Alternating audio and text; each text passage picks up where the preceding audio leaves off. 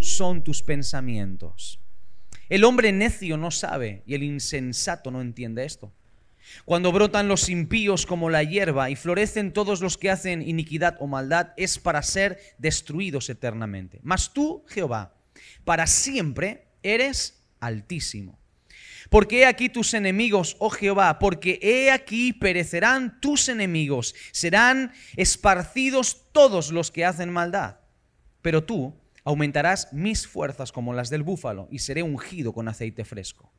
Y mirarán mis ojos sobre mis enemigos, oirán mis oídos de los que se levantaron contra mí y de los malignos. El justo florecerá como la palmera, crecerá como cedro en el Líbano, plantados en la casa de Jehová, en los atrios de nuestro Dios florecerán. Aún en la vejez fructificarán. Estarán vigorosos y verdes para anunciar que Jehová, mi fortaleza, es recto y que en él no hay injusticia. Diga conmigo, Dios, bien fuerte, Dios no es injusto. Dile a que tienes a tu lado, Dios no es injusto. Cuando pasamos un momento difícil, una situación de necesidad que no entendemos, nuestra tendencia, y digo a grandes rasgos, a título general, muchas veces nuestra tendencia es a quejarnos porque nos sentimos que estamos en medio de una injusticia. Es injusto cuando estás esperando una gran cola en un supermercado para pagar en la caja y de pronto llega alguien que no ha tenido que esperar el mismo tiempo que tú y te dice con esas tres, cuatro bolsas que lleva en la mano, ¿le importa si paso? Y uno dice, hombre, claro, chiquillo, pasa, no hay problema. Y uno dice, ¿tú te crees? Yo aquí esperando la cola tanto tiempo que media hora pasa este. Es injusto cuando estás en un atasco a punto de tomar la salida para incorporarte a la carretera y viene un coche que no espera lo mismo que tú, de y justo se te mete delante. ¿Te ha pasado eso? ¿Tú te has acordado de toda su ascendencia? Y de toda su descendencia también, porque es injusto. Es injusto cuando estás en un trabajo y estás trabajando y dejándote la piel, siendo fiel, siendo diligente, siendo responsable, trabajando como el mejor y de pronto alguien que lleva menos tiempo que tú en la empresa o alguien que no es tan diligente, alguien que se escaquea, que se siempre anda de baño en baño y tiro porque me toca, alguien que hace las cosas de cualquier manera que tú le ves cuando el jefe no le ve y de pronto le suben el salario, le ascienden al puesto que tú quieres, es injusto. Es injusto cuando tú estás aguantando un montón de cosas y de pronto gente que no aguanta lo mismo que tú parece que le va mejor que a ti. Es injusto dejar una vida de pecado, donde problemas, de circunstancias difíciles, venir a Cristo y parece que uno tiene más problemas todavía. Es injusto que tu familia, mientras que eras un impío, un pecador empedernido, se llevaban contigo que no te podían ni ver y cuando vas a la iglesia y de pronto empiezas a seguir los caminos del Señor, cuando supuestamente te conviertes en una mejor persona, parece que se ponen hasta peor contigo. Es injusto, no lo entiendo. No comprendo cómo puedo estar experimentando eso. Este salmo, el Salmo 92. Es un salmo que está enmarcado dentro del contexto de una aparente injusticia. El salmista está mirando su realidad, el salmista está mirando a sus enemigos, el salmista está mirando la situación de necesidad, de lucha, de oposición que está teniendo. Y se da cuenta de que sus enemigos están creciendo alrededor de él y que brotan rápidamente, como champiñones están creciendo sus enemigos a su alrededor. Y a veces uno se siente así, que de pronto está inmerso en una realidad donde aparentemente las cosas te empiezan a ir bien y cuando aparentemente te empiezan a ir bien, de pronto todo empieza a ir mal de golpe. Y parece que uno se pregunta, ¿habré pulsado algún botón para darle la vuelta a mi vida? ¿Habré hecho algo que de pronto todo el mundo se ha confabulado contra mí? Me vienen todas juntas, me dan de tortazos y no sé ni por dónde me vienen los golpes. Y se me junta la economía, se me junta la familia, se me junta el trabajo, se me junta la iglesia, se me junta el pastor. Encima la pastora me hace bailar. Imagínate tú, todos los problemas me vienen de golpe. Y uno siente a veces que los enemigos le rodean. y que van a ganar la batalla y que te van a ganar y que te van a destruir. Pero este es el salmo. Este es el salmo en el que el salmista, en medio de esa circunstancia de injusticia, a nosotros nos da tres claves para luchar contra la injusticia. Día conmigo, tres actitudes contra la injusticia. Dígale que está a tu lado, tres. Tres. ¿Está listo? Lo primero que yo encuentro aquí, en este salmo, en la primera parte, es que la primera actitud que adopta el salmista es alabar. Él decide alabar. La alabanza no es un gesto religioso mecánico no es una cuestión que nosotros hacemos como el resultado de unos sentimientos, de unas emociones, de un ambiente, de una atmósfera o de una liturgia o ritual establecido. La alabanza que Dios busca de cada uno de nosotros es una alabanza que no está condicionada a las circunstancias.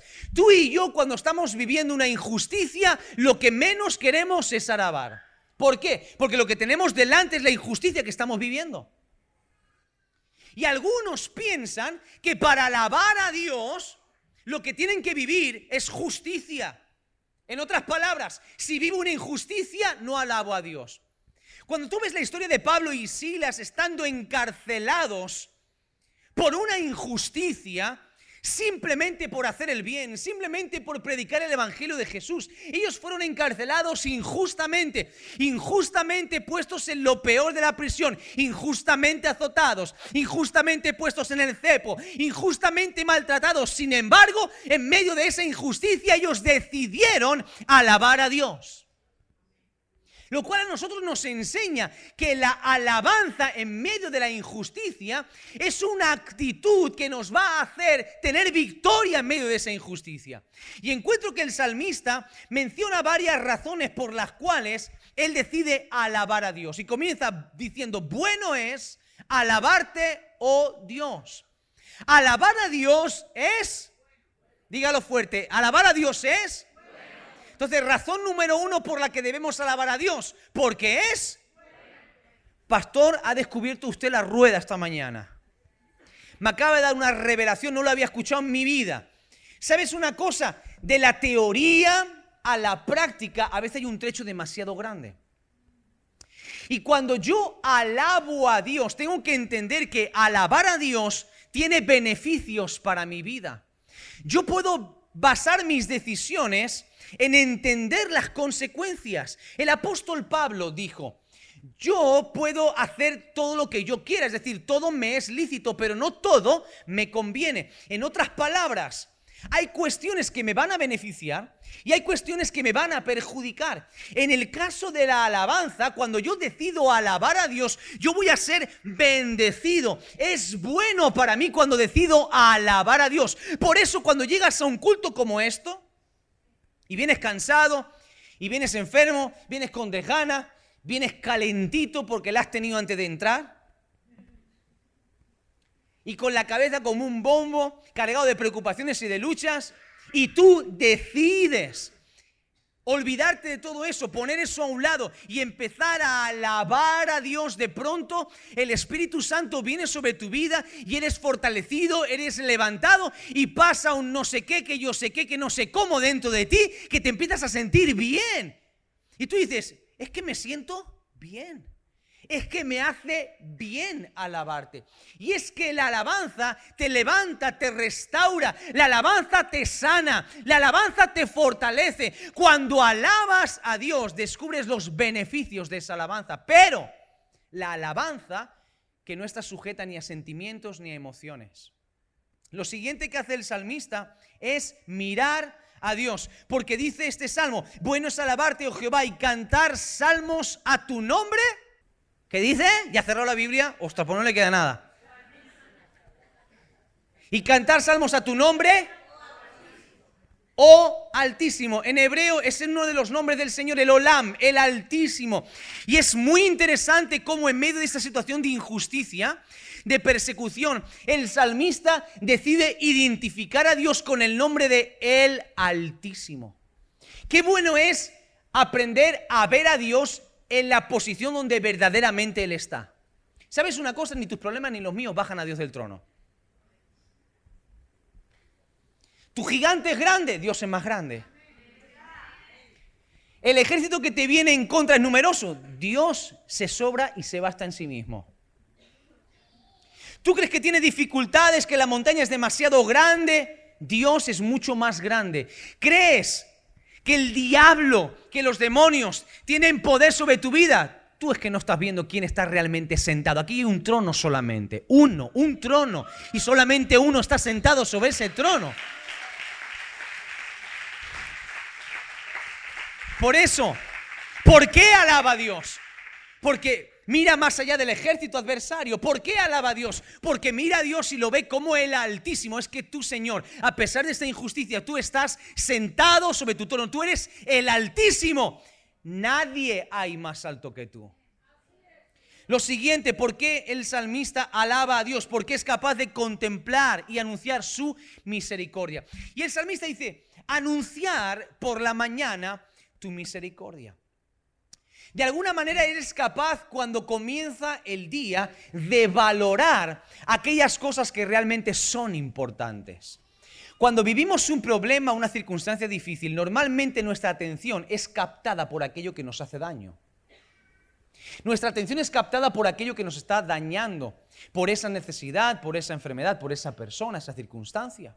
Pero el salmista está diciendo, por la mañana en vez de comenzar con mi retaíla de la queja y otra vez el temita y el temita, porque tú sabes que hay gente que, que se levantan, las que se, que se acuestan, hablan de lo mismo. Yo sé que usted a lo mejor no conoce a nadie así, pero prepárese, algún día conocerá a alguien así. Gente que habla de sus historias y sus malos rollos desde que se levanta hasta que se acuesta. Entonces, ¿qué anuncian por la mañana? la que les va a venir encima. Lo ves por la mañana, buenos días, y te dicen, eso está por ver. Por la mañana, ¿qué anuncian? No, no, no anuncian la misericordia de Dios, anuncian sus desgracias, anuncian sus problemas, sus frustraciones, anuncian su dolor, sus calamidades, y están todo el día así. Pero el salmista se detiene no es que ignore a los enemigos, no es que ignore el sufrimiento, sino que él decide poner su atención en lo que realmente es importante. Decide ver a Dios y ver su misericordia. Y otra cosa es muy importante, para poder apreciar la misericordia de Dios, uno debe de estar en la posición correcta. Me explico. Cuando tú calificas una situación, emites un juicio sobre una situación, juzgas una situación, te estás colocando en el lugar de un juez. ¿Sí o no? Yo juzgo una situación, me coloco en el lugar del juez. Yo desde mi criterio, desde mi posición, emito un juicio sobre una circunstancia. Y cuando yo emito un juicio y califico algo de injusto, automáticamente con ese juicio de injusticia yo estoy señalando a un culpable. Esto es injusto porque esta persona no tendría que hacer esto, porque esta persona me ha hecho esto, porque esta persona... Pa, Yo busco un culpable. Somos así. Nuestra tendencia humana, carnal, impía y podrida, es siempre, tiene la tendencia a buscar siempre culpables. Llámalo lanzar balones fuera, poner la pelota sobre el tejado ajeno, llámalo como tú quieras, ¿vale? Queda mejor decir así, ¿sabes? Pero tratamos siempre de buscar culpables a otros.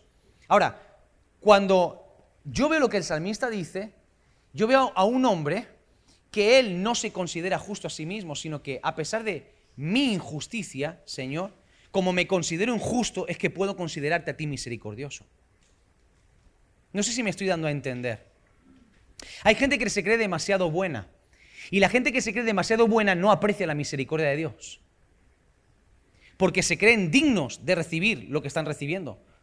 Porque se creen dignos de disfrutar lo que están disfrutando. Pero aquel que conoce realmente su miseria como ser humano, su tendencia humana, carnal, su debilidad, su dependencia de Dios, sabe valorar hasta el último detalle y se siente bendecido por la misericordia de Dios.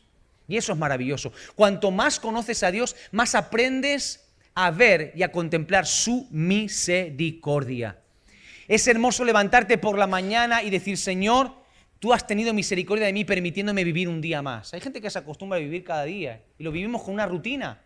Nos acostumbramos a tener comida en el plato, a tener una casa, a tener cómo desplazar, nos acostumbramos a ver a nuestros amigos de siempre, nos acostumbramos a ver a nuestra familia. Hay cosas que se nos hacen demasiado comunes, pero tendríamos que hacer un alto en el camino, detenernos y meditar en todo esto. De hecho, este Salmo 92 está enmarcado para ser cantado el día de reposo. No tengo tiempo para hablar todo lo que significa el día de reposo. Hebreos capítulo 4 habla acerca de los diferentes reposos que hay en la Biblia. Pero para que tú puedas entender un poquito por dónde voy, el día de reposo Dios lo establece para que el ser humano se detenga y consagre a Dios ese día para saber valorar, apreciar y contemplar la obra de Dios. Por lo tanto, este salmo está enmarcado también dentro del hecho de que debemos alabar a Dios, deteniéndonos en el camino y aprendiendo a contemplar las obras de Dios en nuestra vida. Por la mañana. Cuando te levantes por la mañana, aunque estés en medio de dificultades y de injusticias, que lo primero que salga por tu boca, aparte del bostezo, sea una acción de gratitud a Dios. Darle gracias a Dios por la misericordia, porque por su misericordia tú tienes lo que tienes, eres lo que eres. Y luego el salmista dice, siguiente razón, cuatro, anunciar tu fidelidad por la noche. Y esto me gusta porque la noche, hay gente que le gusta la noche, pero cuando vemos la noche en la Biblia, la noche es el, tipo de situación que a veces, o símbolo del tipo de situaciones que a veces vivimos, de oscuridad, de inseguridad, de vulnerabilidad, donde de pronto nos sentimos que en la noche vienen los problemas, en la noche somos golpeados, en la noche somos atacados. Y es interesante ver que en el fin, en la noche, en esa situación, dice que el salmista anuncia, habla de la fidelidad de Dios. Cuando más oscuras sientes que están las cosas, cuando más difíciles sientes que se ponen las circunstancias, cuando más inseguro tú te sientes, cuando más vulnerable te sientes, ahí es cuanto más debes aferrarte a la fidelidad de Dios. Porque aunque tú no veas, lo que, hace tener, lo que te hace tener confianza es saber que Dios es fiel. Y cuando tú aprendes a ver que Dios es fiel, eso trae tranquilidad y paz a tu corazón. Y puedes terminar tu día y aunque estés en lo profundo de la noche, puedes dormir confiado, puedes acostarte en paz y dormir en paz porque Dios te hace vivir confiado. Sabes que Él es fiel. No te dejaré y no te desampararé. Yo estaré contigo todos los días hasta el fin del mundo. Dios es fiel. Y es un motivo maravilloso para alabar a Dios. Porque Él no te va a fallar. ¡Ey! Nunca te va a fallar. Nunca. La palabra del Señor dice, aunque padre o madre te dejen con todo, Jehová me recogerá. Dios jamás te va a fallar. Él nunca te va a fallar. Él nunca te va a abandonar. Y te lo puedo decir con plena certeza. Yo te puedo fallar. El que tienes a tu lado te va a fallar más que yo.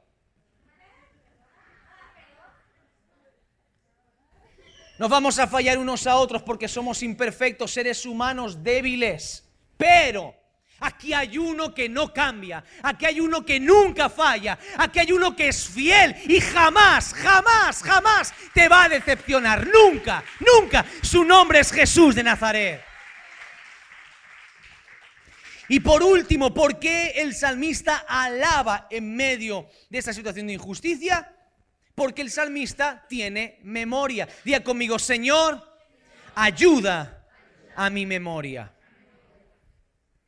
Qué rápido nos olvidamos de las cosas que Dios hace. Lo que nos hace la gente lo recordamos muy fácil, lo que hace Dios lo olvidamos rápido. Hay gente que recuerda más fácil las ofensas y el daño de otras personas y olvida muy rápido los beneficios y los milagros y las maravillas de Dios. Y eso no debería de ser así. Porque una vida que alaba a Dios es una vida que tiene permanentemente, que hace el ejercicio constante de recordar lo que Dios ha hecho. El salmista, el rey David, como es catalogado en la Biblia el dulce cantor de Israel, los salmos son recordatorios, son diarios, escritos de la obra, de las maravillas de Dios en la vida del salmista. Y él hizo un ejercicio a conciencia, hizo un ejercicio a conciencia de manera intencional para no olvidar ninguna de las obras que Dios hizo. Alma mía, bendice a Jehová, no olvides ninguno de sus beneficios. Espera, espera en Dios, alma mía, porque todavía tengo que alabarle. Porque cuando decides parar recordar las obras de Dios y empezar a alabar, las cosas cambian. las cosas cambian. Qué bueno es recordar las maravillas de Dios. ¿En cuántos de los que están en este lugar Dios ha hecho maravillas? Si es así, levánteme las manos, pero hasta que toque el techo. Dios es grande o no es grande. Podríamos pasar horas compartiendo los unos y los otros, hablando de maravillas, de milagros, de señales, de prodigios, de cosas que Dios ha hecho. Su vida es un testimonio vivo de lo que Dios ha hecho, de los milagros de Dios. Y sabes una cosa, cuando dedicas el tiempo para detenerte y recordar lo que Dios ha hecho, oh, es extraordinario. ¿No te ha pasado alguna vez que has estado en un sitio, estás solo y de pronto te estás acordando de algo, alguna anécdota graciosa y te empiezas a reír solo? ¿Soy yo el único desequilibrado que le ha pasado eso? No. Y la gente te ve y luego, luego como, que, como que te abstraes, ¿verdad? Y cuando, cuando vuelves en ti dices, Dios mío, tengo una risa de tonto y me está mirando todo el mundo. Porque uno como que te, abstraes de la realidad, te vas a otro sitio, entonces en, tu mente empiezas a recordar situaciones y las empiezas a vivir como si fuesen reales, las traes a tu presente. Y aunque estés pasando un mal momento, esa situación te vuelve a hacer reír. Vuelves a experimentar cosas que experimentaste en aquella situación.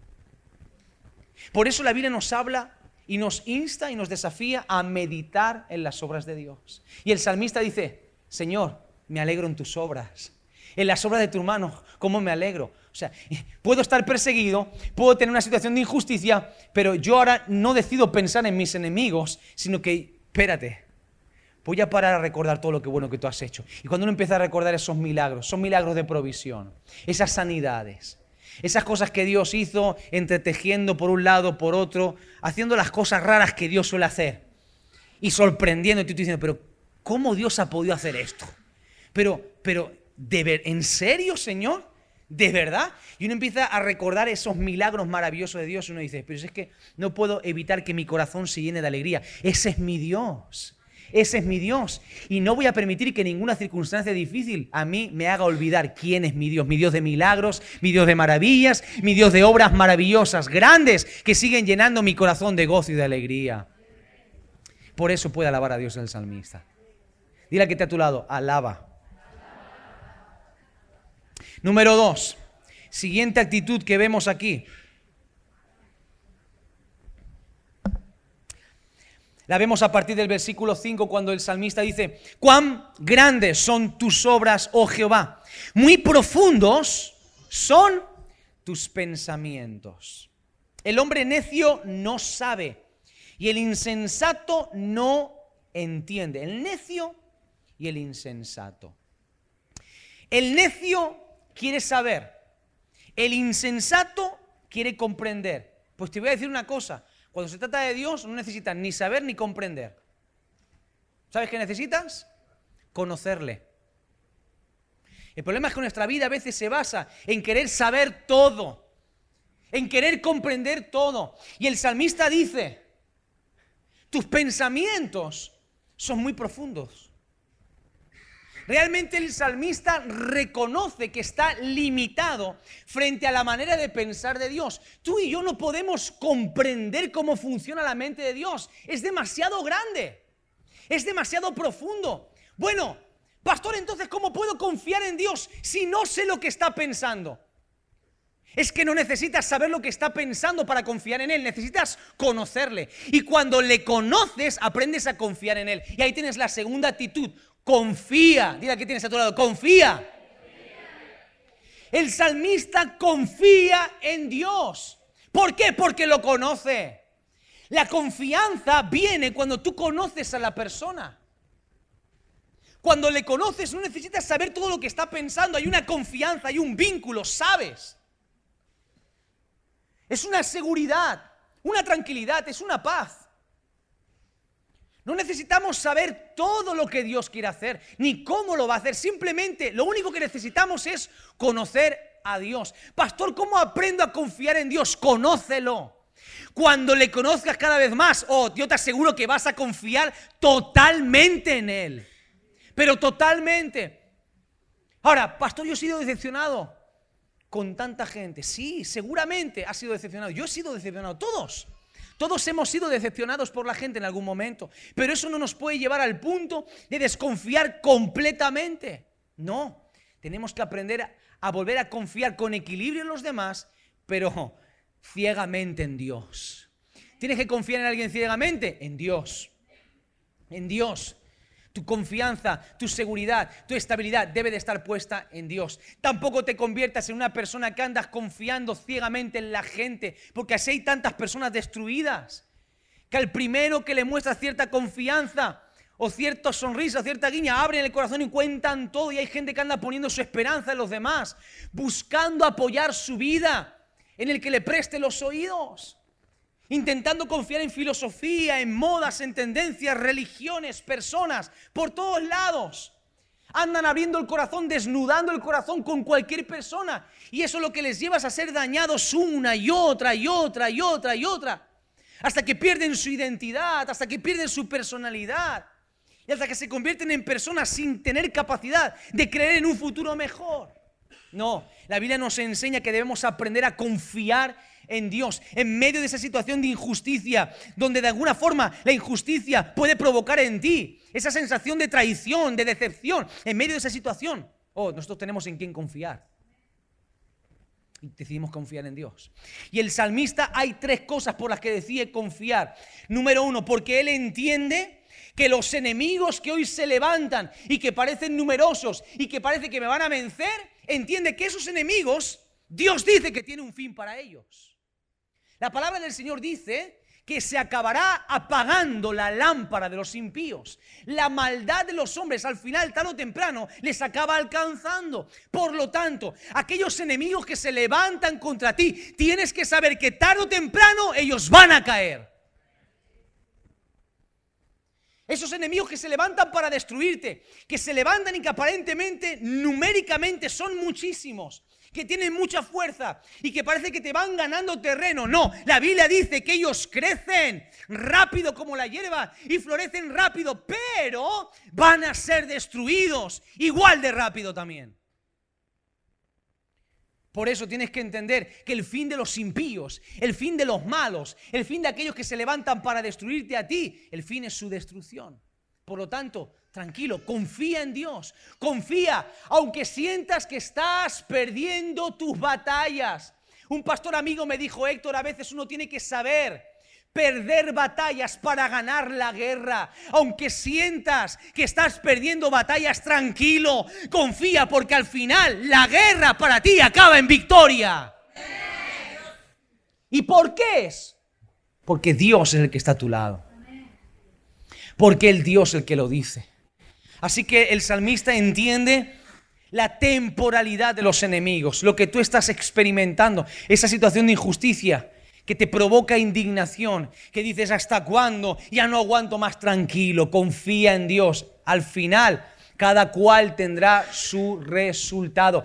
Dice, el tiempo pone cada cosa en su sitio. No, Dios pone cada cosa en su sitio. No es el tiempo, mi hermano, Dios pone cada cosa en su sitio. Y déjame, Él lo pone, ¿eh?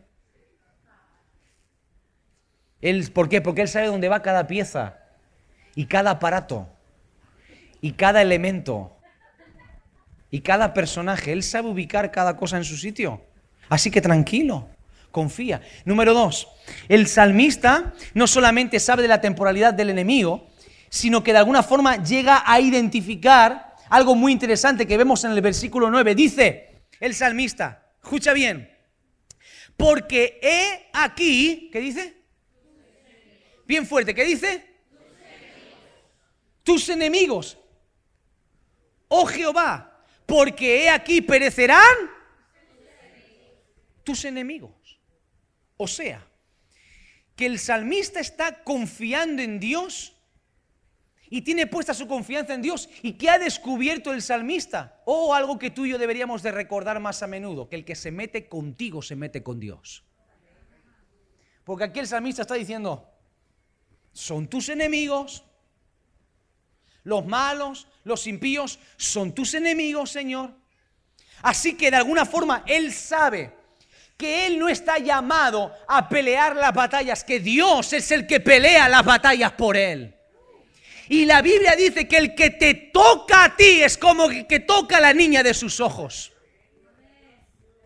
Y eso te tendría que tranquilizar.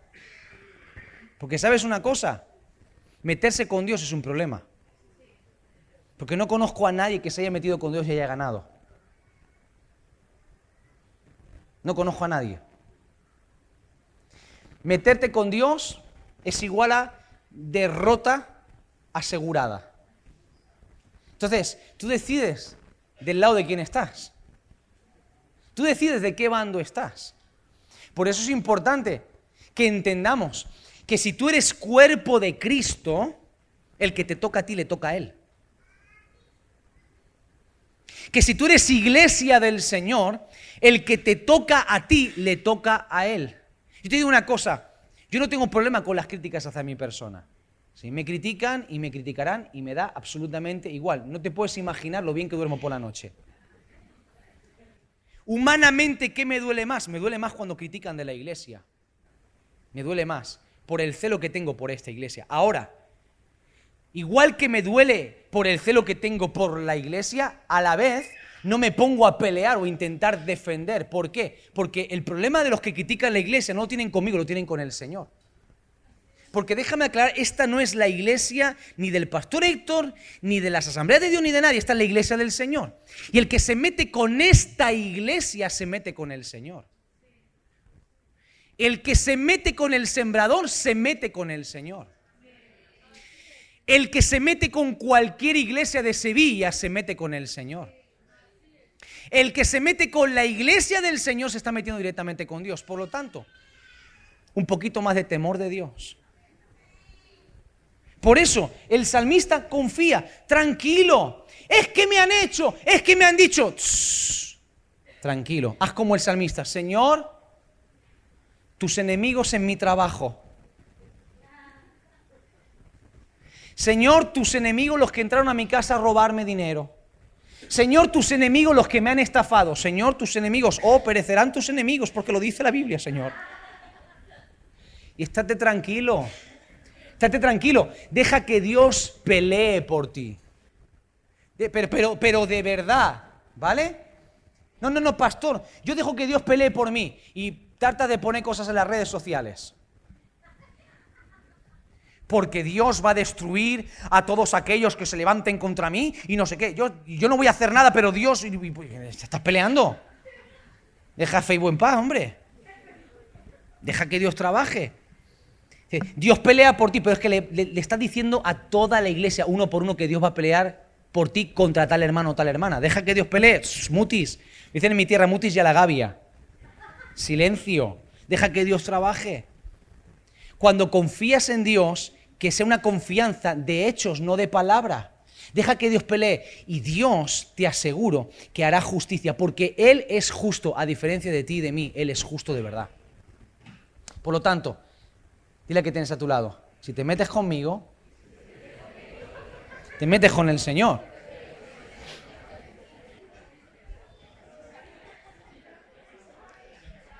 Escuche.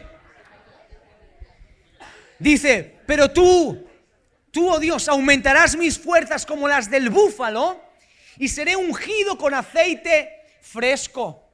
Una de las cosas que provoca las situaciones de injusticia en nuestra vida es el desgaste. Una de las herramientas peores del diablo contra nosotros, herramientas o armas, es el desgaste. El desgaste espiritual. Poco a poco te va minando, te va minando, te va golpeando. Y es como cuando se te pincha una rueda que no sabes cuándo se te ha pinchado, solamente te enteras cuando ya está casi. Y vas al taller y te miran así, caballero, tiene usted un clavo así de grande.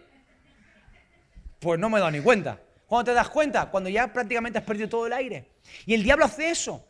Te va golpeando por un sitio, por otro, y te va desgastando, va robándote las fuerzas. Ahora, cuando uno confía en Dios, en esa situación de desgaste que produce la injusticia, en esa situación de desgaste que produce los problemas y los conflictos, el salmista dice lo siguiente, tú aumentarás mis fuerzas. Ahora, pregunta, y no es una pregunta trampa, pregunta, ¿el salmista tiene fuerza o no tiene fuerza? Sí. ¿Tiene fuerza o no tiene fuerza? Tiene fuerza. ¿Qué es lo que está pidiendo? Un aumento de la fuerza. Tiene fuerza, pero no tiene la suficiente como para poder seguir adelante.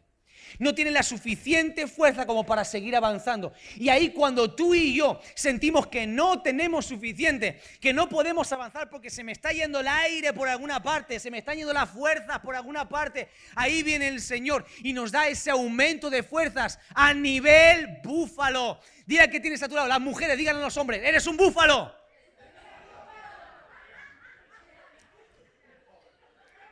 Ahora vamos a, vamos a españolizarlo, vamos a, vamos a españolizar. las mujeres díganlo a los hombres, eres un toro.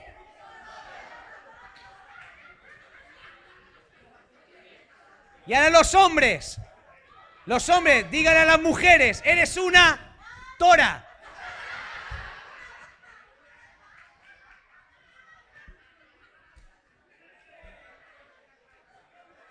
Aumentarás mis fuerzas como las del búfalo.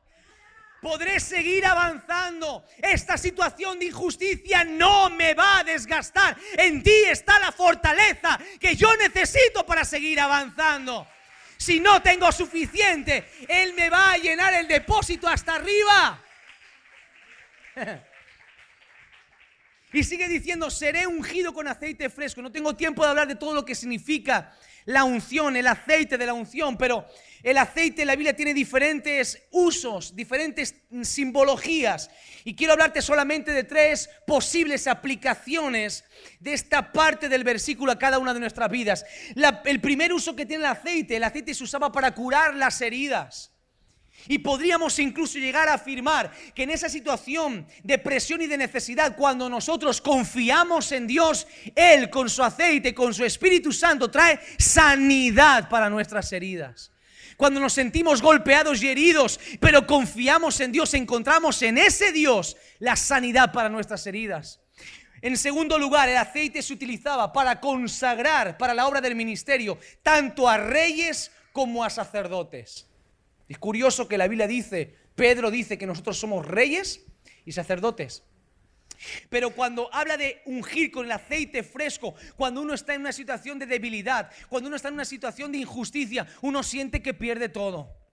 Uno siente que se escapan cosas entre sus dedos. Uno a veces se siente perdido y desenfocado. Qué bueno es saber que en esos momentos donde uno siente que pierde, el Espíritu Santo viene sobre nosotros para revelarnos a una dimensión mayor quién es Dios y para hacernos crecer, para renovar su pacto con nosotros. Cuando estamos en momentos difíciles, Dios no nos desecha, nos prepara más todavía.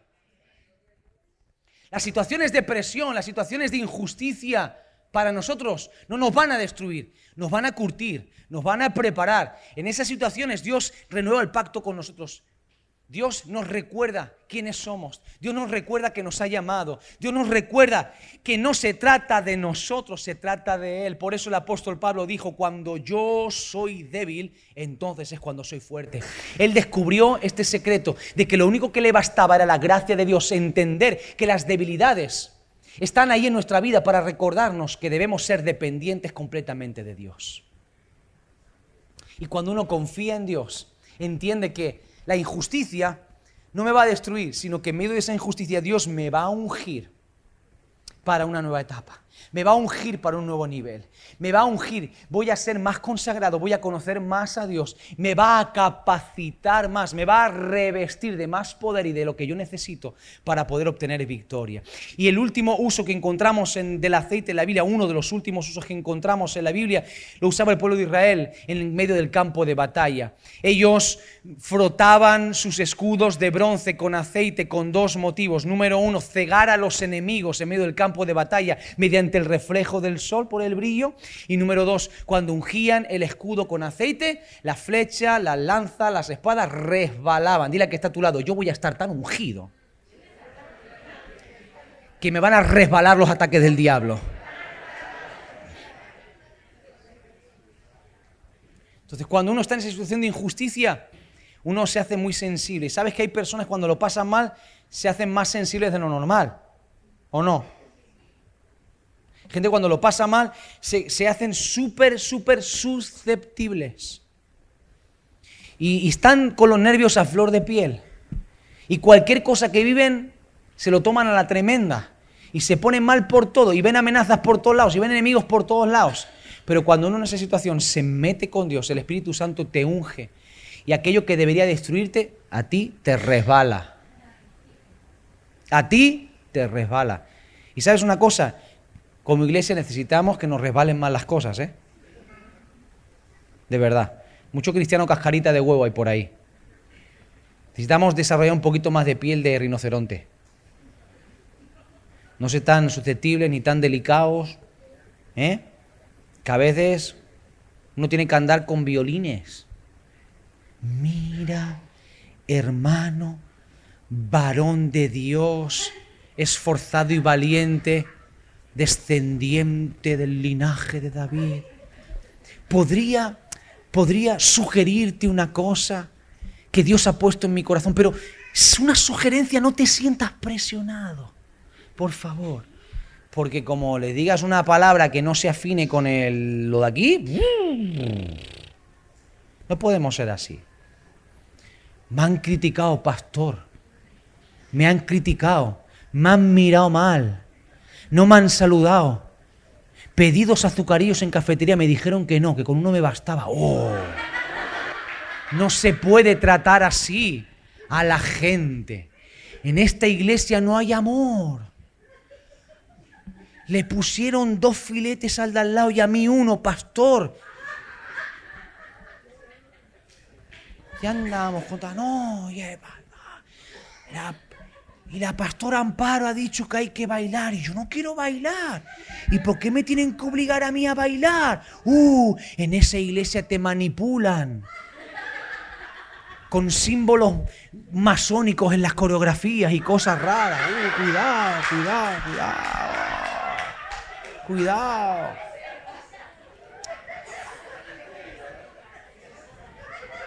Ah, y el que y el que predicó y el que predicó pues, estaba enfadado y gritó y oh, a mí no me grita ni mi madre.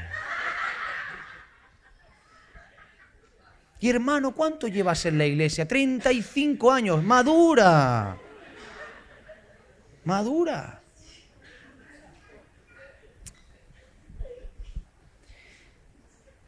Diga que tienes a tu lado, alaba, Confía. Y el último punto es permanece. Permanece. Y fíjate lo que dice el versículo 12. El salmista dice, el justo florecerá como la palmera crecerá como cedro en el Líbano, plantados en la casa de Jehová, en los atrios de nuestro Dios florecerán, aún en la vejez fructificarán, estarán vigorosos y verdes para anunciar que Jehová mi fortaleza es recto y que en él no hay injusticia. Ahora, quiero que notes algo, porque ha hablado el salmista de sus enemigos. Y cuando habla de sus enemigos, fíjate lo que dice, habla y dice, los enemigos, los impíos, los malos, malísimos, ellos brotan como la hierba, brotan rápido y florecen. Pero cuando habla de los justos, cuando habla de ti, dile que está a tu lado, está hablando de ti, dice, pero el justo no solamente dice que florecerá, sino dice varias cosas. Dice que está plantado, que va a crecer, que va a estar vigoroso y que va a dar fruto. O sea, habla de una dimensión en estos versículos en la que nos lleva el Señor a que podamos entender que somos llamados a permanecer. Los malos, los impíos, brotan rápido como la hierba y florecen rápido.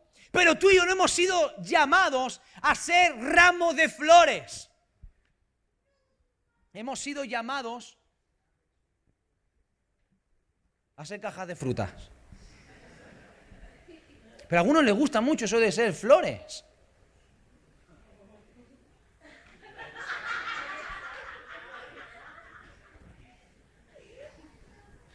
Y se quedan a mitad de proceso, con colores muy bonitos, oliendo muy bien, pero al final se marchitan. Se corta el proceso. Usted sabe que el fruto viene de la flor. Y de pronto no llegan al proceso del fruto. No se cumple el propósito. Sin embargo, aquí lo que la Biblia nos llama a cada uno de nosotros es a ser como hierba del campo, como florecilla del campo, no. somos comparados a dos árboles, al cedro y la palmera. Investigando un poquito acerca de la palmera, voy y descubro que la mayoría de las palmeras comienzan a dar flores, a florecer, porque dice, justo florecerá como la palmera. Empieza a dar flores a partir de los 15 o 20 años. Pastor, usted no sabe, llevo un año, un año luchando, un año orando y creyendo y Dios no hace. Te quedan 19.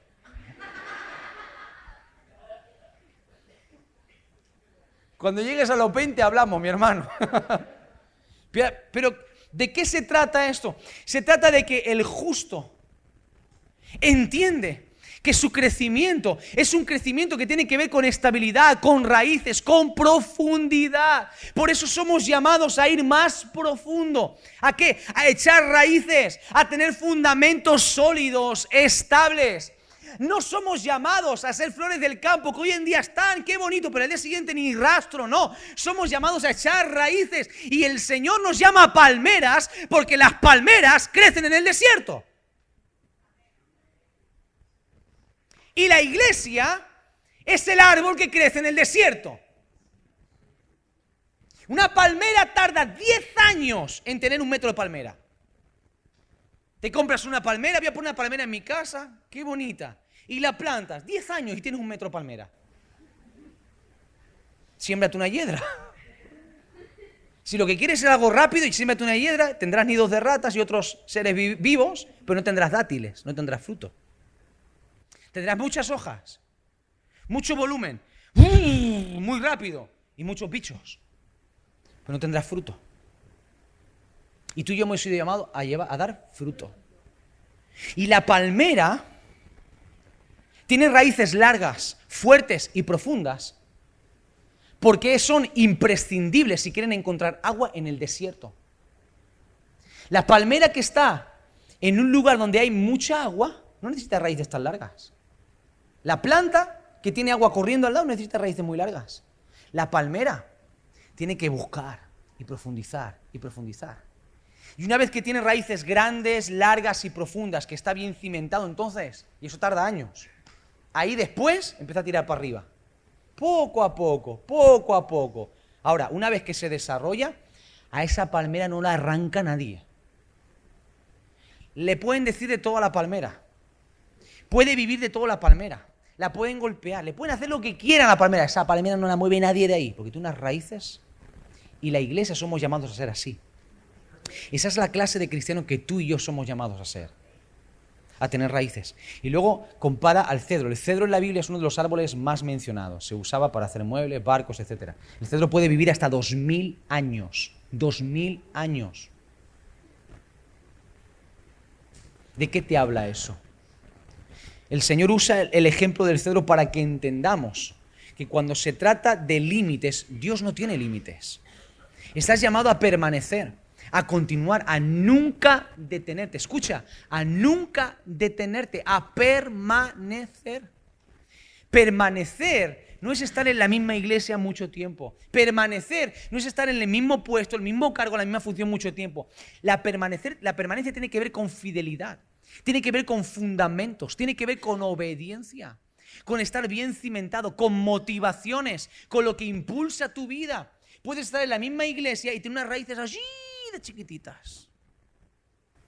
Puedes estar 20 años haciendo la misma función en la iglesia y tener unas raíces así de chiquititas. Y Dios lo que busca de nosotros es que seamos hombres y mujeres que entendemos esto. De que en medio de la injusticia que nos toca vivir, tú y yo podemos echar raíces, podemos crecer y lo que es mejor todavía, podemos dar fruto. Por eso, no renuncies a dar fruto, tenga la edad que tengas. No importa si tienes 70, 80, 90, 100, si tienes 15, 16, 12, 11, 10, da igual la edad que tengas. Puedes dar fruto si estás bien plantado, bien cimentado, si tienes raíces bien establecidas y bien profundas. Plantados en la casa de Jehová. Yo no tengo tiempo de hablar acerca de la iglesia y este año de hecho hablaremos mucho, largo y tendido acerca de lo que es la iglesia, de lo que significa estar plantados en la iglesia. Pero sí que te diré una cosa, es importante que entiendas que debes estar plantado en el lugar correcto. Echar raíces en la iglesia te garantiza protección. Protección. Jesús dijo, las puertas del Hades no prevalecerán contra la iglesia. La iglesia es un cuerpo, la iglesia es una familia, la iglesia no es inefable. Dios, la cabeza, sí que es inefable. Necesitamos unos a otros, no necesitamos.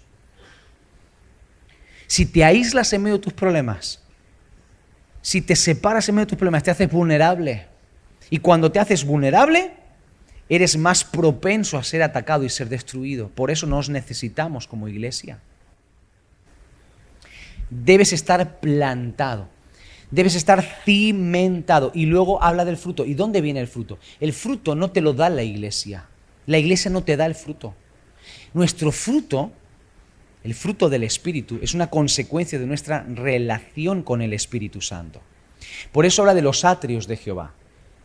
En los atrios de Jehová es donde nosotros fructificaremos, daremos fruto. ¿Por qué? Los atrios tienen que ver con ese lugar de intimidad con Dios, ese lugar de encuentro con Dios, los atrios del Señor. Y ahí, en ese lugar, es donde tú y yo somos llamados a estar. Ahí. ¿Quieres dar fruto como cristiano en medio de situaciones de injusticia? Métete con Dios métete con Dios. Que no te arrastre ninguna circunstancia, métete con Dios, busca a Dios.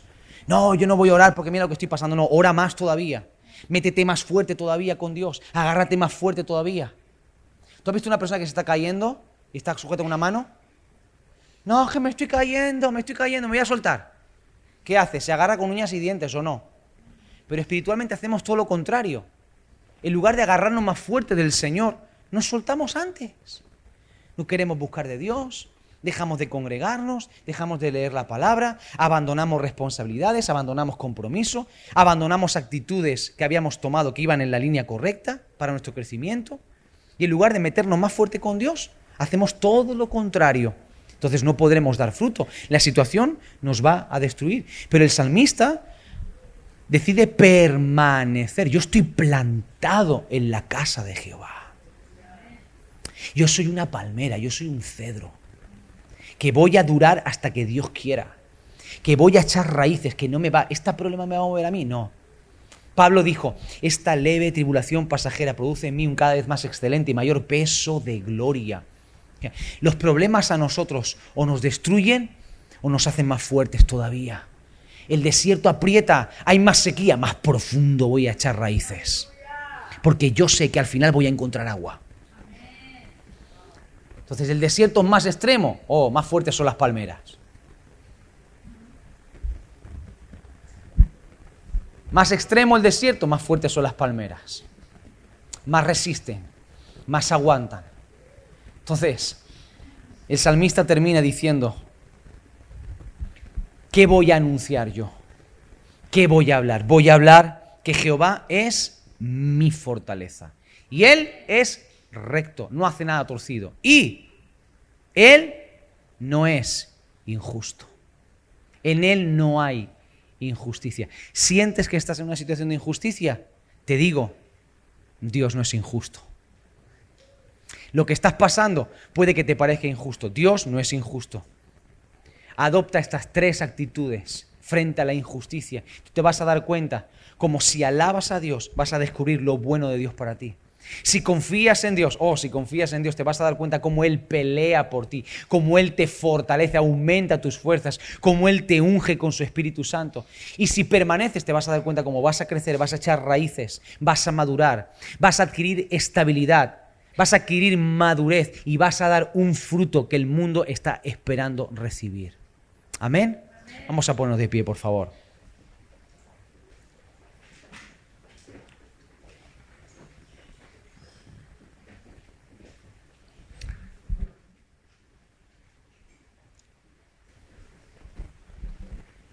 alaba, confía y permanece.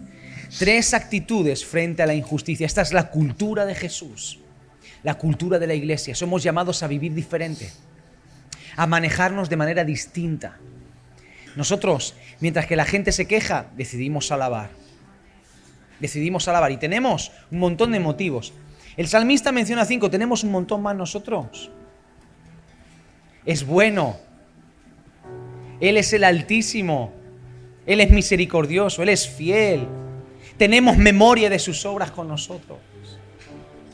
Nosotros, cuando vemos que los enemigos crecen y parece que nos van a ganar terreno, confiamos en Dios. Sabemos que Dios se va a encargar de ellos.